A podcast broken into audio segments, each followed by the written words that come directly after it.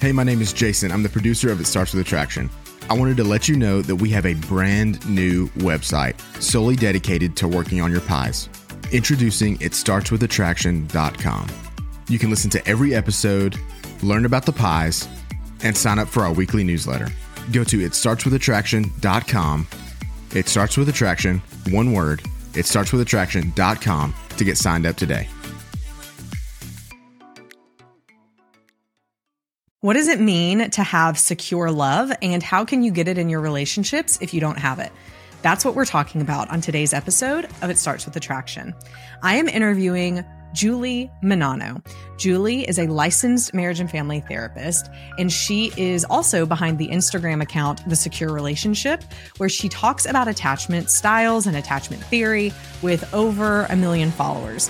She's recently released a book called Secure Love, which is out to buy. And we are talking about what that is. How do we move towards secure attachment? What do you do if you're in a relationship where you're anxious and your spouse is avoidant, or you're avoidant and your spouse is anxious? How can you move to secure attachment? And what are the changes that you may need to make internally in order for any of that to happen? We talk about all of those items and more on today's episode. Let's dive in.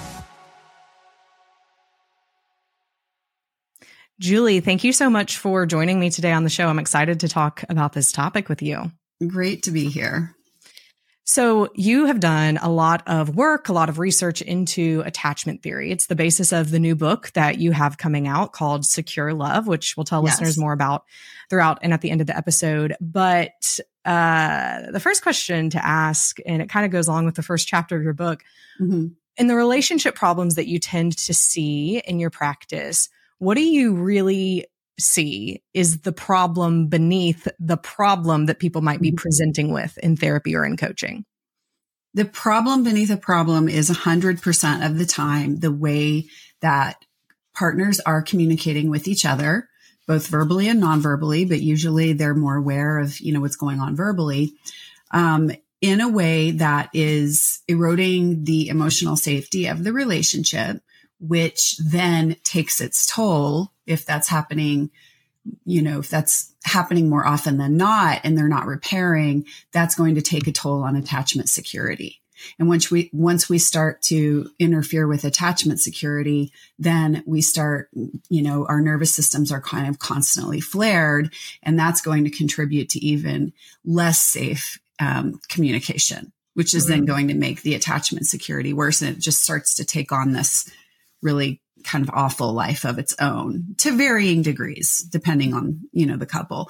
Um, with that said, that doesn't mean that real problems aren't problems as far as finances or figuring out parenting or, you know, figuring out sex or where we're going to live. Uh, those are actual real problems. It's just that those are issues that can be worked through most of the time. Uh, as long as we're communicating about it in a way that everybody's feeling heard, understood, when people are feeling heard and understood, all of a sudden they start to get more flexible mm. and things tend to sort of start working themselves out over mm. time. If that's not the case, then we have another problem, maybe one of compatibility. And maybe it isn't best for that couple to continue to try to share a life together, but we never know until we start looking at the communication first and fixing that. So, would you say that the basis of attachment theory is that an individual feels seen and heard? Basically, yes, I would say that comforted, um, helped when they go into their dark emotional places, um, bonded with and enjoy experiences, felt feeling like they're valued and they want, you know, their partner wants to be with them and, and spend time with them um, yeah. So, I mean, I, I would maybe add a few words to heard and understood, but at the end of the day, that both of those hit, hit it very well. Yeah. Valued, maybe we could add to that. I'm sure many of my listeners, there's been a couple of episodes we've talked about attachment theory a bit. Mm-hmm. So I'm sure, and you know, it's becoming more and more popular. So a lot of people know yeah. about it just in general. And the, the general idea is that your attachment style is mainly formed in the earlier years in your life with your caregiver, but then it can also change based mm-hmm. on like your first romantic relationship. Has mm-hmm. that, has that continued to stay true throughout the years that more research has been done? Or are we also seeing where someone's attachment style can even change in the current relationship where they are, that they're in? It's a great question. I mean, I, I think that, you know, a lot of people are really wanting to know where's the root of all this, right? Mm-hmm. Uh, and so I would, this is my answer based on, you know, research that I'm, I've been, you know, following for very many years, um, and then my clinical experience. Most of this stuff is formed in childhood and almost exclusively the insecure attachment, no matter what, if we're mm-hmm. talking about anxious or avoidant. Yeah. We all, you know, our brains are malleable. We're all adjusting to the different relationship climates that we find ourselves in. And yes, can we in one relationship have more anxious feelings and then somehow find ourselves in a relationship with someone who is anxious themselves. And that might spur us to start managing our relationship stress with more avoidant feelings because we just don't know what else to do or more avoidant behaviors. With that said, I think the vast majority of the time, people are pretty consistent. They're going to pick up an attachment style in childhood. It's going to start to show up in their romantic relationships the relationships they actually find themselves in are going to be informed by what they experienced in childhood. So we can't ever separate it all out. And that's going to, you know, pr- stay pretty consistent, I think, throughout the lifespan, but there's always exceptions to those rules. There are always people who have stress, uh, you know, stressful moments that come up and it starts to bring out different sides of them. Or, uh, so what I have found is it's probably best when you're working on your relationship that you're in to stick with what's showing up there, right? Just if in most couples are going to find an anxious avoidant balance. If they don't have secure attachments within themselves going into the relationship, somehow that relationship will find some emotional balance, kind of the second best version of it, which is going to be an anxious avoidant dynamic if it's anxious, anxious, there's just going to be too much heat. It's probably not going to be sustainable. If there's avoidant, avoidant, it's going to be not enough heat and it'll probably just either be re- very dead or fizzle out.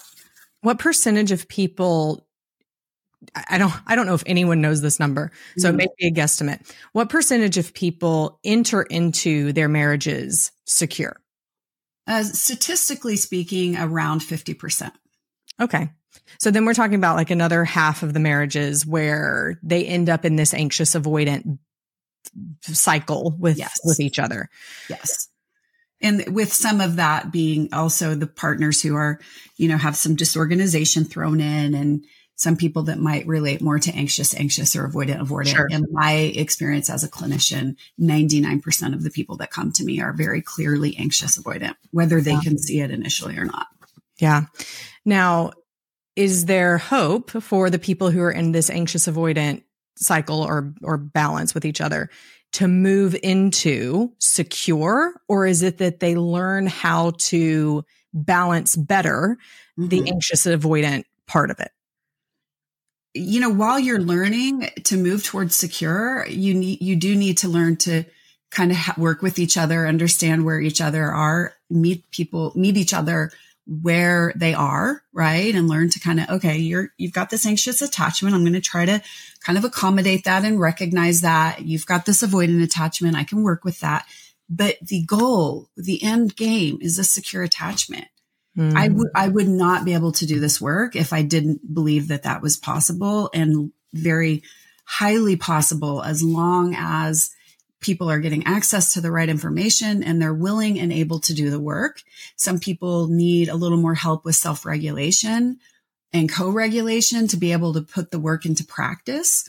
Um, but absolutely, I, I do really believe that everybody can find secure attachment and it's really not as complicated as it can seem at sometimes. That's great. Great yeah. news to hear. And I really, I really, I say that with, you know, experience and just a lot of confidence. Yeah. Which one typically reaches out for help first? I would guess the anxious, but I could be anxious, wrong. Anxious, yes, but that yes, the anxious is more likely to reach out for help, but both are blocked in actually getting help. So mm. avoidance, you know, I like to say this phrase and it sounds, it, it might land as a little shaming toward the anxious, but it, it, doesn't come from that place in my heart. But the hardest part about working with an avoidant is getting them through the door. Mm-hmm. The hardest part about working with an anxious is what happens when they're through the door mm-hmm. because avoidance, they, they want to push away help because for a number of reasons I could explain, um, they associate getting help as threatening for, mm-hmm. again, for a few different reasons that are pretty common. Um, but anxious partners, they're really coming to change their partner. They're, for the most part, that's what anxious partners are wanting is, is I've got all this information. I'm over here understanding all of this. And now I just need to get you to change. But what happens is, is they're, they can have a really hard time recognizing that they actually are continuing to contribute to the cycle um, in ways that they just can't see. And it, it, makes so much sense on paper or on the surface. Okay, the avoidance, the one shutting down, you know, all of these things, but it's really, there's a lot more to it than that. Yeah. So, what are some of the ways that this is the classic question, like either you as a clinician or probably more than likely the spouse who's the more anxious one, mm-hmm. how do they most effectively kind of encourage their spouse to seek this help with them? Um, I think it's it's helping them see the value in it. And you can't help someone see the value in it if you're applying a lot of pressure and you're trying to get them to go to therapy or get help in ways that are actually part of the problem, the way that you're communicating that to them. And it's tricky because sometimes we can communicate things in the most perfect way possible. And that doesn't mean that our partner is going to respond right. um, positively or positively right away. Um, and so what we have to do is we want to we want to get the topic of relationship help out of negative cycles 1st mm-hmm. And that, you know, we're, we're, what, what I'm, my work is, is trying to increase the odds, right? No relationship advice, no relationship help out there has a guarantee to get the results that you're wanting. But what we can do is, is increase the odds. And I believe this work dramatically increases the odds. So if you're wanting to get help because you're recognizing, Hey, we've got this anxious avoidant dynamic. You know, this is kind of what's fueling these negative cycles that we get in that get our conversations stuck, that get our closeness stuck. And I'd like to get some help with that. Um, the way to approach that is first of all, to try to understand why your partner might need to be resistant to that. If your partner's resistant to help, they have very good reason to be. That doesn't mean that it's a healthy action to not get help. But we need to figure out what's that block. Okay. Do they associate therapy with the end of a relationship? Understandable. How many people do you know that have gone to therapy and ended up divorced? Right. Mm-hmm. Um, do they associate getting help with maybe that means I'm weak or I'm supposed to be able to figure all of this out on my own? Yeah. And so whatever that reason is, we need to start making space for that mm. um, validating that. So leading with, Hey, listen, I get it that you aren't interested in getting relationship help. It makes absolute sense to me. You know, if, if you're kind of walking around with the idea that you're already getting these messages from me that you're getting it wrong, and now we go into this environment with me and a therapist telling you that you're getting it wrong, that would be understandably hard for you. And I get that. Yeah. At the same time, we do have some things that are getting in our way. I'm feeling kind of alone over here. And, you know, we're fighting about X, Y, and Z. And I think there is some value in trying this, even though, you know, both of us are, you know, have our own fears around different ways to get relationship help and um, letting that kind of just sit, allowing that space and letting that partner sort of feel an openness to, to an idea without it coming at them as you have to do this or else you have to do this or else. Right. And that, that dialogue is part of a bigger environmental shift. Hopefully that sort of dialogue is taking place in lots of areas of the relationship. Because when we go into that level of dialogue, we're, we're moving away from fear and anxiety and perpetuating all of that yucky energy in the relationship. And when we can start to clear that out, I believe and I have seen that people genuinely do want to start growing into their best selves. let's go back to uh, so the person we know that typically the person who's reaching out for help is the anxious, but whether mm-hmm. it's the anxious or avoidant, is there a way that that person can begin to work on changing the communication cycle in the marriage, moving to help the other person feel seen, heard, and understood? Mm-hmm. With that, if they continue to be reluctant to engage in help? Absolutely. You know, the, the healing here is creating a new environment. You can have help from a therapist with that, or you can figure out ways to, to start doing that on your own with books. Um, it does take, you know, it does take two at the end of the day. It, it absolutely takes two people willing to, um, meaningfully contribute and work on the relationship and work toward being their best self and as an individual and a partner, right? Um, but very rarely do two people start kind of paralleling each other as, as far as how much work they're doing on the relationship. Most of the time, one person is, is needing to take the initiative. Mm-hmm. Usually that's going to be the most resourced person, the most educated person around these kinds of changes. So if you're starting to behave in a way that's coming from you wanting to grow as an individual, and create a safe environment, um, that's going to cr- open up the space. That's going to cause that other partner to, you know, really be able to self reflect. There, it's going to remove a lot of this anxiety and tension from the environment, and that's going to open up space for self reflection, uh, just more, you know, positive feelings that mm-hmm. are much more inspiring as far as change goes than fear and threat. Um, people are their best selves when they feel safe. Mm-hmm. Now, what if that doesn't happen? You know, mm-hmm. what if someone is telling me, Hey, I've been for six months, I've been my best self. I've been doing everything in my power. I've been, you know, changing the way that I speak and I'm still kind of over here feeling alone and unfulfilled. That's when you might have to start thinking, you know, about, you know, whatever that looks like demanding that we get help. You know, if we, if we don't get, it's at the point at babe, it's at the point that if we don't get help, I cannot feel safe and close in the relationship. Something's got to shift here. Um, or, you know, maybe leaving the relationship, maybe just getting to a place in your own heart where you say, well, I just kind of have to accept this the way it is. It's not bad enough to leave. Um, and just kind of stay the course on my end and recognize that I can't force someone else to change. What are some of the things that a person can begin to do on on their own to begin to change the the cycles, these mm-hmm. communication cycles? Okay, so let's say um, you, you know it's just a hundred percent the way you communicate. Are you communicating in a way that is emotionally supportive, or are you communicating in a way that is not? And every single interaction has the opportunity to have to be emotionally supportive, even if it's a boundary, even if it's, you know, something that someone doesn't want to hear, mm-hmm. we can still deliver that information in a way that is emotionally supportive. Whether or not that partner takes it in, in an emo- as a way to feel supported is depending on a bunch of different factors.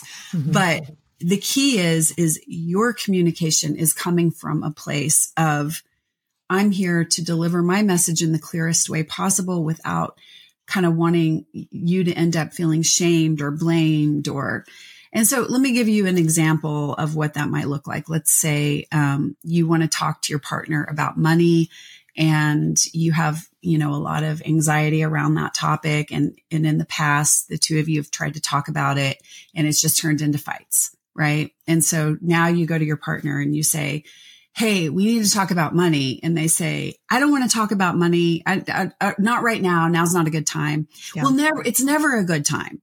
Well, whatever. Why are you always coming at me? You know, what about when I wanted to talk to you about something last week? And then they start just going off, you know, in all these places. So a different way to bring that up would be, Hey, you know, listen, I understand that this has been a really hard topic for us. Money is hard. And in the past, it has led us down this road into these fights. And, you know, I, it makes a lot of sense to me that you aren't eager to go down that con- into that conversation and kind of go into this yucky negative cycle that we found ourselves stuck in. Um, so I just want to validate that, right? Is it's a hard topic for us and you have really good reason to not want to go there. At the same time, we are having these, these struggles with money. I'm feeling kind of anxious over here about my stuff. I'm imagining that you have some important things to say too. So we really need to work together on this. How can we do this? How can we go into this conversation in the safest way possible? That is a start. It's just planting seeds of a different way of dialogue. Will it create something different right then and there in that moment? Probably, but maybe not. Maybe we need to work on safety in the relationship for a while before we can really start to see um, it show up in you know, oh yeah, let's have a conversation about money and it go perfectly. You yeah. know, I like, I'm a big fan of Gabor Mate and he talks a lot about this type of, you know, approach to relationships. And, you know, part of what he says is that you might have to work for a while to improve the, the quality of a relationship before you can start to see some of these conflicts start to sort of um, be resolved on their own. Sometimes you just have to start creating safety for a while first. Now, when you say create safety, are you talking mm-hmm. about having that that type of response like you just demonstrated in that example or are you talking mm-hmm. about something else? Well, let me just say this. What let me give you, you know, a little example here. Okay? Just bear be patient with me here, but you know, these I feel like these questions that you're asking me are really ridiculous. Honestly, like I don't know why you're going down this road it seems really silly to me. Like you had me on this show to talk about attachment and now you're asking me all these questions that don't even really make sense. What's going on? Okay. How are you feeling inside right now?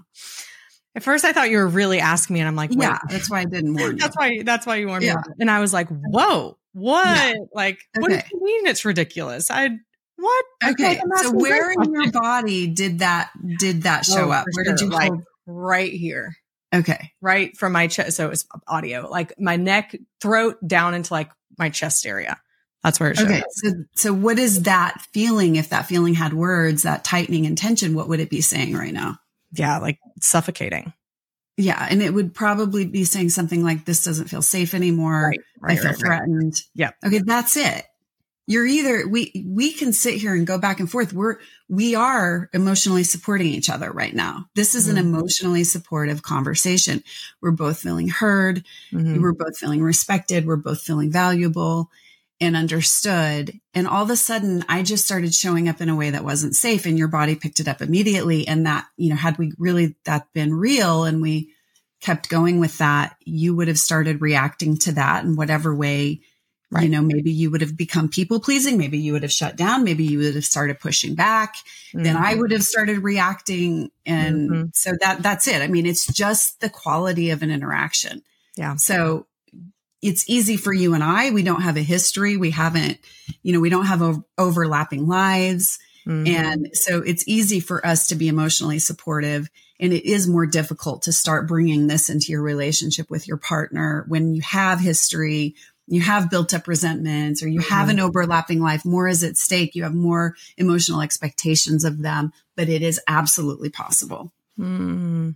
It takes a lot of self awareness, emotional mm-hmm. awareness. I mean, mm-hmm. even to just stop yourself, right? If you're the mm-hmm. spouse wanting to make a change, then then if your spouse says something, you know, similar to what you did, then it's hard. Like it's hard it would have been hard for mm-hmm. me in that moment to like, okay, calm down. Like, how can yeah. I approach this back in yeah. a way that's emotionally safe? So are there things that a person can, can do before or kind of in addition to the communication part mm-hmm. of it that just gets them calm? Absolutely. Yeah. And that's, that, that's the piece of, you know, we have these two different relationships in every interaction. We have our inner, our relationship with the other person that's going on. And then we have our relationship with ourself. And our relationship with ourself is exactly what you've just described, how we manage our own feelings. And yes, that is a huge piece of this work because if we're not mm-hmm. successful with helping ourselves in those hard places, it is going to make it more difficult to show up in a way that can be helpful to our partner and yeah. then help them start learning to show up in ways that are helpful for us. And so learning how to help yourself in your dark places through therapy, through somatic work, um, that is definitely, or just through self help meditation. I mean, that's a big piece of this. Mm-hmm. What I, you know, one of the reasons that I work with couples is because what I've found is that while working with the couple, I'm actually working with them each as individuals also. So I'm mm-hmm. bringing that self regulation piece into their relationship. And I'm also bringing in that co regulation piece and I'm helping them in this very safe, contained environment start to have safe experiences with each other. And in that safety, they're building secure attachment, not only between them, but in their own bodies because support from other people is absolutely a piece of you know starting to be able to support ourselves mm. and that's how it all starts from you know birth is yeah. we get support from a loving parent. And from that support we start to integrate that and learn to support ourselves. And if something goes wrong with that process either in infancy or later in childhood or wherever or even in adulthood then it starts to you know break down. And our relationship with ourselves starts to break down and then our relationships with others start to break down. And it's all really kind of the same thing. How do things like depression anxiety disorder um, addictions i mean some of mm-hmm. the things that people struggle with that on their own can make more more difficulties in a marriage but then add that on top of this anxious avoidance balance that people might be fighting does mm-hmm.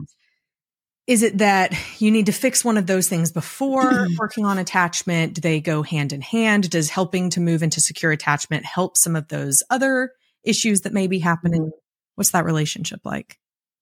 I think that, you know, let's just take um, substance abuse, right? Mm. So there are different pieces of treating a substance addiction. One of those is treating the individual and helping them learn how to deal with their own feelings in a way that they don't need to use the substance as a way to, you know, self medicate or fill the void or whatever it is that they're needing to do um, by using that substance. And then the second piece, and I don't think this piece can be ignored. And I think this is the future of addiction treatment, the present and the future, which is helping the relationships in their lives be more secure. Mm. Because when you have more secure, I mean, think about you know, most of the areas where people start to feel bad inside are relational. A fight with someone, you know, something relational, even losing your job is relational. If your family safety is dependent on that, you know, everything, most of the things we do in life, even if they're not directly relational, can be circled back to re- relational. What are people going to think of me if I'm an actual failure in life? Right. So we want to get those relationships in that person's life as secure and supportive as possible. And part of that is those people learning how to help with also taking care of themselves and their own self care, their own boundaries. So we're, we're treating it, you know, everything when it's on that level is going to need, you know, you need to get help with the depression piece but the help with the depression piece is going to be far more likely to be successful when that person has secure relationships to go home to. Mm. And helping them participate in the relationship in a secure way. So just kind of apply that to any number of things and including what you've just listed. Um, you know, there's a lot of uh, one type of work right now is called um, oh shoot, I can't remember the name of it. It's Jeffrey Foote, F O O T E, and he approaches substance abuse treatment from an attachment perspective. And his he mm-hmm. works with the families to help the families um, take care of themselves and the relationships in the best way possible. Um, there have been all sorts of studies. Um, my favorite is Rat Park. I won't bore you with the details, although it's fascinating. Studies of how addiction can start to spontaneously heal with the right kind of social network and environment in that person's life. That's fascinating. That's awesome. Yeah. Yeah. This, it's very powerful work that has, this is why I love Gabor, Ma, Gabor, sorry, Gabor Mate, because he, he has so much to say on this, um, from more of a medical perspective. Hmm. What can someone expect the anxious, the avoidant, or the couple, if they if they decide, you know what, I do want to start doing therapy mm-hmm. or uh, or coaching, can the same can mm-hmm. a similar thing be done in mm-hmm. be done in coaching? But what can they expect from from that engagement with a clinician? Well, the way that I work, I use a modality called emotional emotionally focused therapy for couples.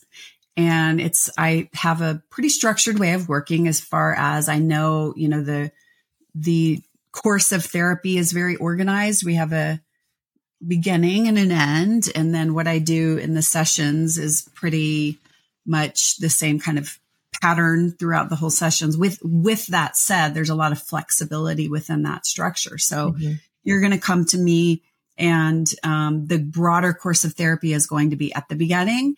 I'm just going to need to form a relationship with you, with each partner and understand where they're coming from. Mm. Um, and then quickly, soon after that, that doesn't typically take too long. Then we're going to go into understanding that couple's negative cycle, their pattern of conflict, which is probably going to be underneath all the details, pretty consistent from topic to topic. I need to really understand that and I need to help them start stabilizing that. Just damage control. Let's mm-hmm. not go down that road. If we mm-hmm. start to recognize we're in this negative cycle, we need to learn how to interrupt it. And then from there, we're going to start, you know, part of that process of, of stabilizing it just starts to naturally, naturally build up more understanding and empathy. And then as we get that on board, we start just diving into more emotionally bonding experiences, developing more closeness, that starts to in and of itself give resilience to these negative cycles because now we're really building up the safety with each other. Um, that's the area where we might start to heal some old wounds because we can, because we now have these, these partners able to communicate outside of a negative cycle mm-hmm. about past wounds. So we start to heal some of that, dissolving some of those old resentments, um, which is a very you know, there's a process to that. Mm. And then we start to move into the next phase, which is sort of just consolidating it all, putting it all together, you know, making sure um, we can talk about finances, we can talk about parenting, and we can kind of get through these conversations, find some resolution without going into those negative cycles. Yeah. And that's what the book does too. I mean, the book is really meant to be a self help version of that process I've just laid out. Yeah. If someone's going to do it with a practitioner, how mm-hmm. long does that on average take?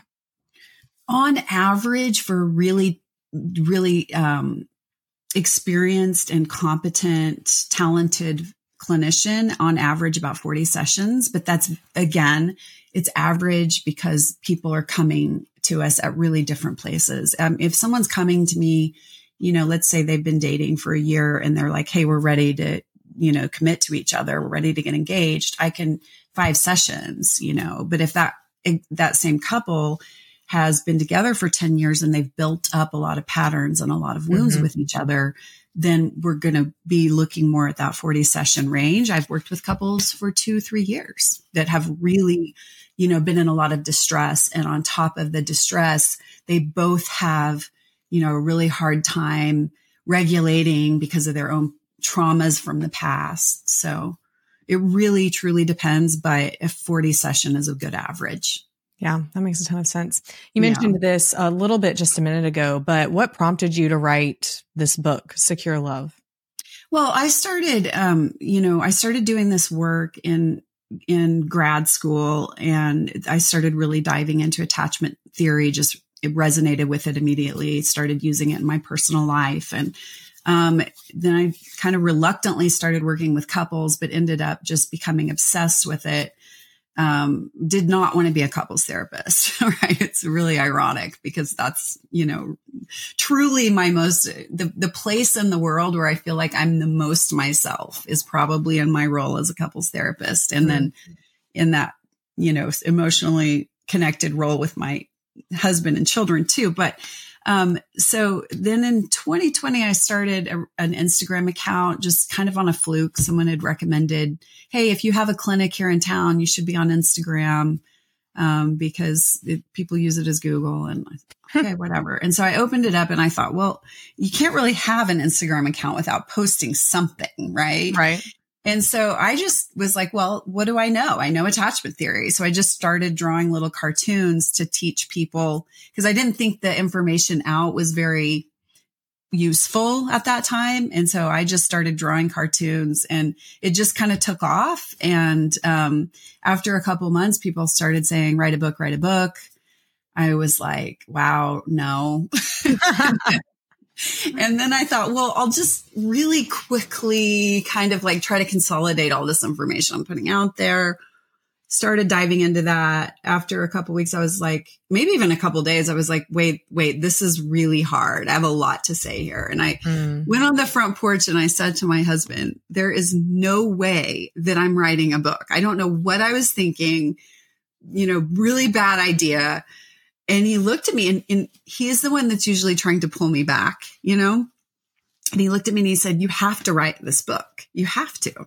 And I was like, wait, what? Like my whole world turned upside down in that moment. And I said, you know, in my mind, it was like, well, if he's saying I have to write the book, I have to write the book. And so I, I really believed I was going to sit down and knock it out in about a month. Mm-hmm. And it took three years. A lot of effort and wisdom yeah. poured into it. That's just it is, and I and I you know just to to go back to take it away from me and put it more into what I'm trying to offer people is I really want you know the info the, the the work that I can do with couples is very very magical.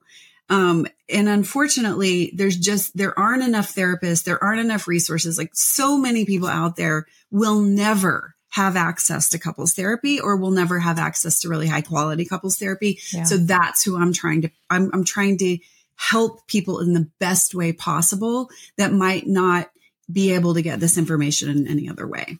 Yeah, that's fantastic. The book releases on January 30th and yes. people can get it, I'm sure, wherever books are sold wherever books are sold. Yeah, lot, lots of languages and all kinds of fun stuff. That's fantastic. Yeah, it's published by Simon and Schuster. So this is like legit. Yeah. oh, it's legit. Yeah, it's pretty legit. I pretty legit. Yeah, it's as, about as legit as it could get. It right. started out as self-publishing, and then an agent came into the picture, and she's amazing, and she made this happen on a on a much bigger scale. So, like, awesome. Very grateful for that. Yep. Yeah, it, it feels very, very special to have a voice that can reach so many people. There's mm. something just, as you know, just really, really amazing about that. Yeah, for sure. And wanting to use it for good and to help them Absolutely. in the way that you've been yep. gifted and blessed for sure. We're going to yes. have links to the book in the show notes for people to buy, but where else can people find you and see what you're doing, Julie? Um, so Instagram at the secure relationship. Make sure you look for the blue check. There are a lot of imposters and they'll oh, try to sell you psychic readings from me, which I don't do. Oh, no. Um, and the, then I have the securerelationship.com where I have a staff of they're coaches, but they're all also therapists just for licensing reasons. Sure. Um, and um, state boundary issues. We work under the rubric of coaching a lot of the time. Um, and they're all, highly trained in the modality that we work in EFT. Um, I only hire and the best and I make sure they're highly, highly trained. So these are the people that are doing this work um, exactly as it is presented on my account and in the book. Mm. And then on top of that, there's a website called ICEEFT.com,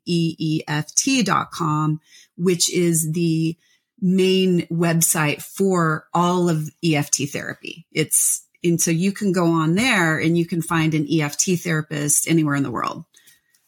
Fantastic. We'll include yeah. we'll include all of those links in the show notes as well.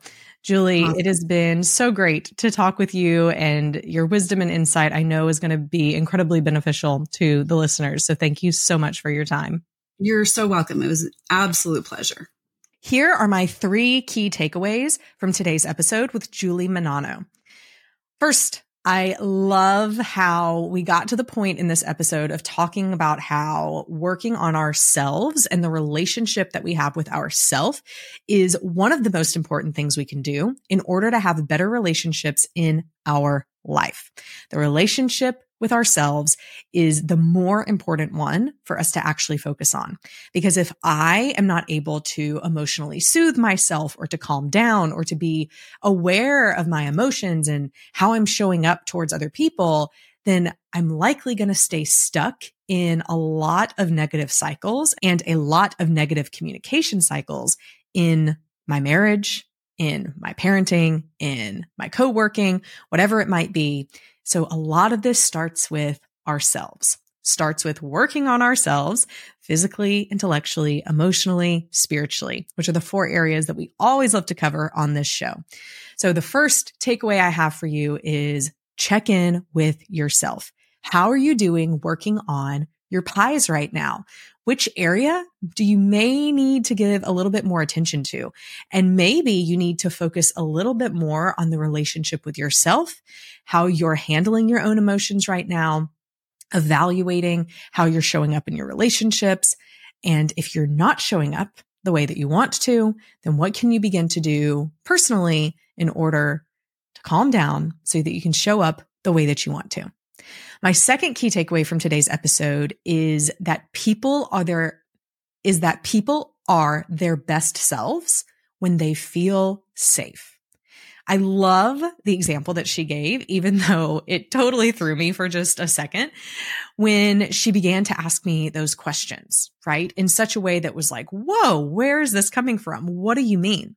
And I really did feel that in my body. And you likely feel that too you likely know when someone in your life, whether it's your spouse, a coworker, whoever, begins to talk to you or question you or just respond to you in such a way that you begin to feel unsafe.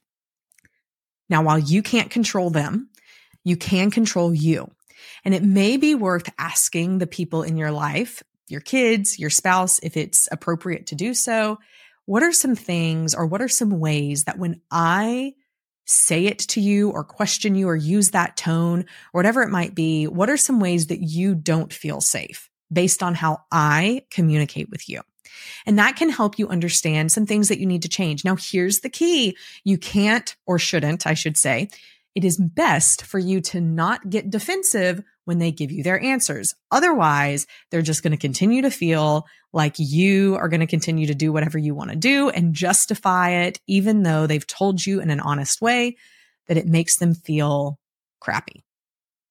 So cherish the information they share with you, use it as an opportunity to look inward and to fuel how you can begin working on yourself in order to make you a better person, but also for your relationships to be safer or for them to feel more safe in communicating with you.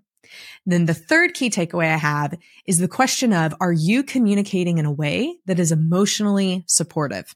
This ties in with the other two that we've already talked about. But one of the key things that we talk about in working on yourself and working on your pies is that part of attraction, which is the emotional part of attraction, which is, are you evoking emotions within other people that they enjoy feeling?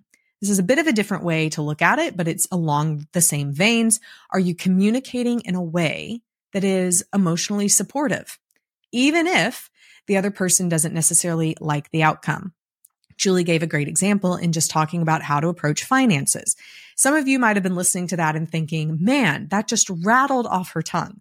Remember, she's a clinician. She's practiced in this. She's been doing it for years but that's what it takes. If we want to respond to the people in our lives in a way that is emotionally supportive, then it takes practicing doing that, practicing responding in a way that's emotionally supportive. And you get better at it over time. You get better at managing your own emotions, becoming more self aware, and responding in emotionally supportive ways the more you do it over time. So the more likely you are to make excuses or to just write things off or to just say to yourself, well, that's the way I am, then things aren't really going to change. It really takes intentionality and proactive movement in order to respond to others in ways where they can feel emotionally supportive. I would love to hear your key takeaways from this episode too. You can always come follow me on Instagram at Kimberly Beam Holmes. I always love hearing from you leave a five star review of the podcast or whichever review is the most honest for you. I hope it's five stars. That helps the podcast reach even more people. And if you know someone who could benefit from this episode, then just tap that share button and send them a text message, send them a Slack, send them an email sharing this show with them. I would love for them to learn from the great wisdom and insight that we learned with Julie today, like you did. Until next week, stay strong.